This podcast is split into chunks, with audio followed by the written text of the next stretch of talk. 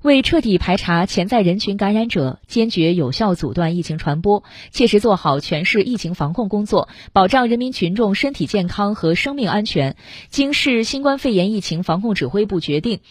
在明天金水区等八个城区含开发区开展核酸检测。采样时间：明天上午七点开始采样工作，十五点完成采样工作。采样对象：金水区、二七区、中原区、管城回族区、惠济区、郑东新区、经开区、高新区等区域内所有居民，包括本地常住人口、暂住人口、临时流动人口、外籍人口等。